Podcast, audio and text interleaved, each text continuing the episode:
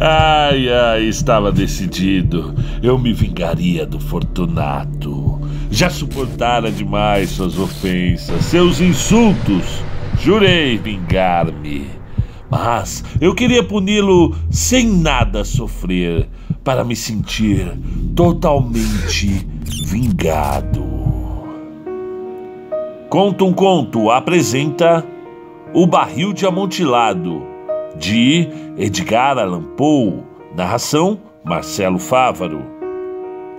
Eu conhecia as fraquezas do Fortunato, ia ser fácil, por isso deixei-o à vontade para que nada desconfiasse. Continuei, como de costume, a fazer-lhe cara alegre. Ele não percebia que por trás do meu sorriso havia uma ideia, a de punição. Fortunato, como já disse, tinha o seu lado fraco. Orgulhava-se de ser conhecedor de vinhos. E, e, era sincero, porque em outras coisas se dizia entendido, mas não passava de um impostor. Mas em vinhos velhos, seu conhecimento era comparável até ao meu. Numa tarde de carnaval, já escurecendo, sucedeu encontrar-me com um meu amigo. Já havia bebido bastante, estava fantasiado, um traje apertado, um gorro cheio de guizos. Fiquei feliz com o encontro e fui dizendo: Meu caro amigo Fortunato, foi muito bom encontrá-lo. Recebi uma pipa de um vinho que dizem, dizem ser amontilado, mas eu tenho lá minhas dúvidas. Como? surpreendeu-se ele. Amontilado? Uma pipa? Em pleno carnaval? É, já lhe disse, tenho lá minhas dúvidas. Foi bastante tolo em pagar o preço total sem consultar você. Não, consegui encontrá-lo e não queria perder uma pichincha. Fortunato parecia hipnotizado pela palavra amontilado. e repetia sem parar, sem pensar em mais nada, sem ouvir o que dizia, concordando com tudo, sem saber com o que concordava. Amontilado! Tentei acordá-lo dizendo: Se você não estivesse ocupado, estou indo à casa do Luquezzi. Ele entende. Dizem que tanto quanto você. Nada disso! Não estou ocupado. E o Luquezzi é um incapaz. Ele não sabe diferenciar um xeres de um amontilado. Vamos, vamos, vamos. Para onde, Fortunato? Para sua adega. Não, meu amigo, não quero sacrificá-lo. Você está resfriado. A adega é úmida, as paredes cobertas de salitre. Não tem importância. É um resfriado à toa. Vamos, vamos, vamos. Agarrou-me o braço. Deixei-me levar por ele na direção do meu palácio. Meus criados se divertiam no carnaval. Eu lhes dissera que só voltaria de madrugada e pedi-lhes que não saíssem. Foi o quanto bastou para que sumissem assim que virei as costas. Carregando dois archotes, atravessamos várias salas e descemos a escada longa e tortuosa que leva à adega. Afinal, pisamos juntos o chão úmido dos túmulos dos Montresors. Meu amigo perguntou: Onde, onde está a pipa? Mais para o fundo, respondi. Essas adegas são enormes, comentou ele. Os Montresors eram uma família muito rica e numerosa. Não me lembro quais são suas armas. Um enorme pé dourado em um fundo azul.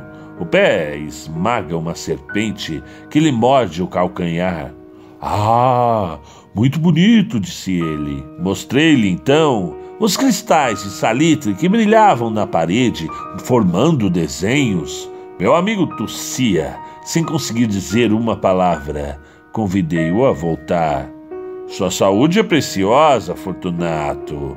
Você é rico, amado, respeitado. É feliz como eu já fui um dia. É um homem que faz falta. Voltemos. Você pode piorar.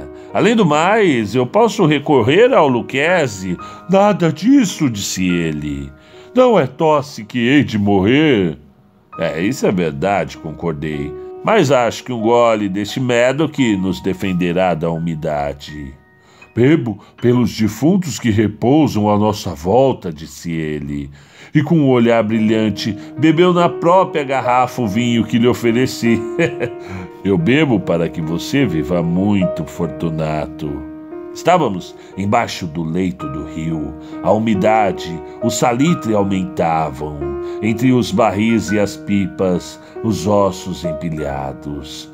Fortunato pediu-me maisinho. Abri outra garrafa de Medoc e ele esvaziou-a de uma só vez. Continuamos o caminho em busca do amontilado.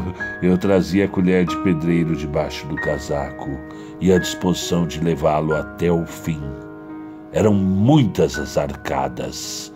Passamos por várias delas até atingir a cripta, onde o ar era muito pouco. A chama das tochas se reduzia a brasas avermelhadas. No fundo dessa cripta, bem no fundo, um nicho escuro. Nos três lados da caverna, as paredes eram ossos que se empilhavam até o alto da abóbada na parede do fundo, ainda desguarnecido de ossos, o nicho escuro, tão escuro que, em vão, Fortunato procurou ver-lhe o fim com a tocha levantada. Vamos, disse eu, aqui está o amutilado. Quanto a Luquezzi. Ah, é um ignorante! interrompeu meu amigo, caminhando apressado à minha frente. Depressa encontrou a rocha no fundo, diante da qual ficou apatetado. Mas a ideia do amontilado não o deixava perceber mais nada. Num minuto prendi seus pés e mãos e também sua cintura com pesadas correntes e cadeado, tudo bem preso à rocha, e deixei-o assim na escuridão. E mais umidade, e mais salitre. Fortunato não resistiu, apenas repetia: O amontilado! É verdade, respondi. o amontilado. Afastei a pilha de ossos, descobri grande quantidade de tijolos e argamassa. E aí iniciei, então, a parede. a parede que fecharia o nicho. A embriaguez do Fortunato melhorara. Ele se lamentava atrás da parede que se erguia, agitando as correntes com fúria. Tentava se livrar dela. Interrompi meu trabalho, sentei-me na pilha de ossos e saboreei a agonia do meu amigo. Quando cessou todo o ruído, prossegui. A parede me chegava à altura do peito. Parei de novo Clareei do outro lado com a tocha até distinguir o rosto lá dentro. Uma explosão de berros me fez recuar. Respondi aos urros do homem. Ajudei-o a gritar, ultrapassei-o em volume e força. Fiz isso até que houve um silêncio. Era meia-noite. Eu havia levantado oito nove, dez camadas. Faltava agora uma pedra na décima primeira para encerrar tudo. Carreguei-a com sacrifício por causa do peso. Foi aí que ouvi, saindo do buraco, uma enorme gargalhada que me arrepiou. Uma voz dizia: Uma boa troca, de fato. Ainda havemos de rir muito a respeito desse vinho. o amontilado, exclamei. Sim, o amontilado. Mas então será tarde. Já estarão esperando por nós no palácio, minha mulher e os outros. Vamos embora. Sim, concordei. Vamos embora. Pelo amor de Deus, Montresor. Sim, pelo amor de Deus, repeti eu. E calou-se. Esperei que me respondesse. Afinal, chamei bem alto.